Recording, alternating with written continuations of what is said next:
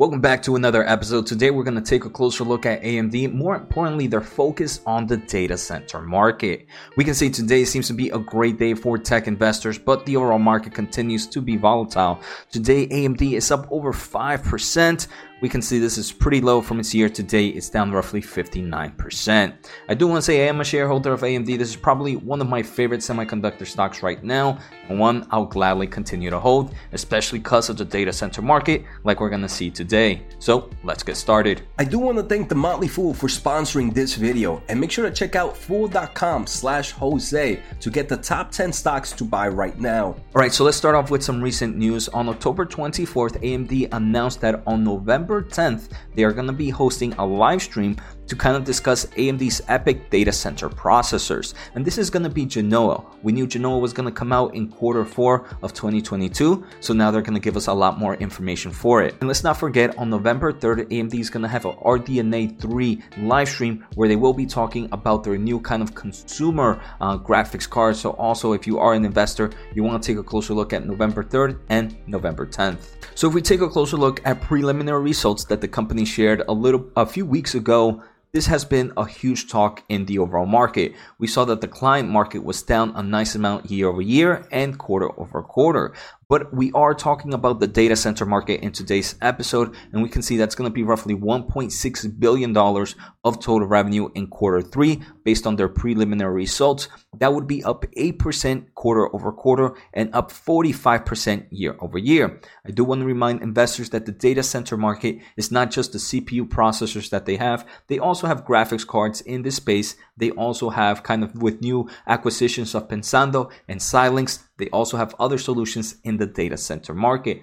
But but a good bulk of the revenue comes from AMD EPYC processors. I mean, if we take a closer look at their financial results for quarter two of 2022, we can see the data center market was 1.5 billion, up 83% year over year. And they do mention that it is driven by strong sales of EPYC data center processors. So this is what's really moving the overall market here in the data center side. Next, we're going to take a closer look at a few presentations dealing with the data center market. But if you are enjoying this episode, make sure to hit the thumbs up as it does help me grow my overall audience. If you want to support a little bit more, make sure to subscribe using my link at fool.com slash Jose. First, we're going to see that the mega trends driving the compute in data centers are cloud, artificial intelligence, high performance computing, data analytics, and video streaming. Here we can see some of the main solutions AMD has for the data center sides. They have AMD EPYC for server CPUs, AMD Instinct for GPU accelerators. They have AMD Pensando and Xilinx Alveo for SmartNICs and DPUs. And they also have some other Xilinx solutions for FPGAs and adaptive system on chips. Here we can see that during their financial day, AMD believes that the long-term total addressable market for the data center is roughly 125 billion. 42 billion is actually coming from server GPU. A big player is actually GPUs and AI, so we can definitely see why this company continues to focus in this space but there might be another episode later on where we take a closer look at the GPU data center solutions. FPGAs and adaptive system on chips is roughly 13 billions, and DPUs and other infrastructure accelerations roughly 6 billion. So the two main players we can see are CPUs and GPUs. And some of you might be wondering, Jose, why is AMD focusing on acquiring companies in the FPGA market and in the DPU market if those markets are very, very small compared to the total addressable market? Shouldn't they be focusing on increasing their solutions in the CPU and in the GPU because those are the largest kind of markets in this data center space? The answer is with these acquisitions, they're actually doing that.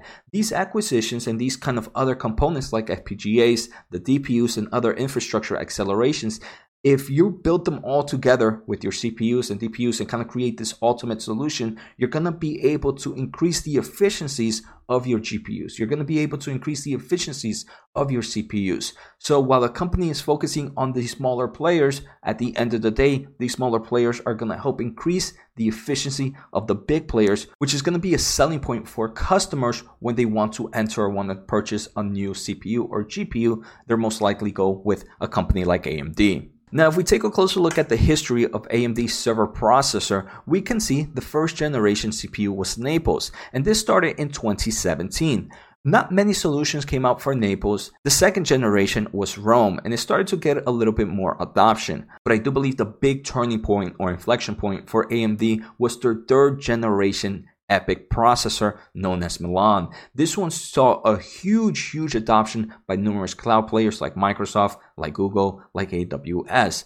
And they also released another solution later on, uh, Milan X, which even improved on that. Here we can see that first gen EPYC roughly had only 50 plus solutions, but now if we take a closer look at the third generation, it has over a thousand solutions. And they're focusing in everything from cloud, high performance computing, and enterprise. And here we can see that 42 billion CPU long-term total addressable market. And the big player here is the clouding market. That is roughly over 50% of the total addressable market in the long term of things. So on this November 10th live stream, what we're most likely going to hear about is Genoa, AMD's fourth generation EPYC CPU.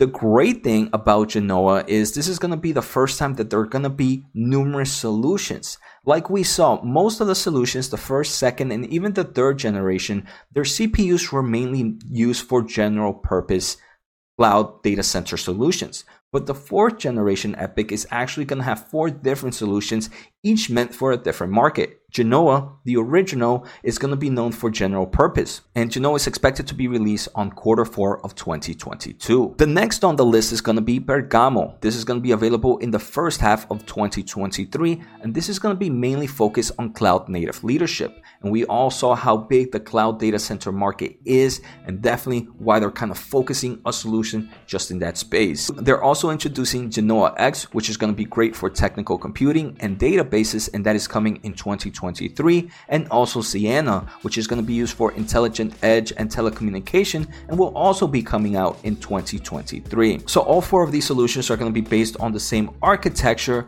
but but they're all going to have their own reasons for purchasing. Maybe the telecommunication server GPU might have lower power, might have lower cost because a telecommunication company might not need all the strength that a cloud native company might need. Uh, so I do believe this is a great move for AMD, and I do believe they are going to continue to win in the data center market. So, like we saw, AMD stock price has fallen dramatically um, from its all-time highs, and year to date is down over 58%. I'm personally super bullish in the semiconductor company, and like I mentioned, this is a stock I would gladly own for numerous, numerous years. Another thing I do want to mention my price point for AMD is way below the current prices right now.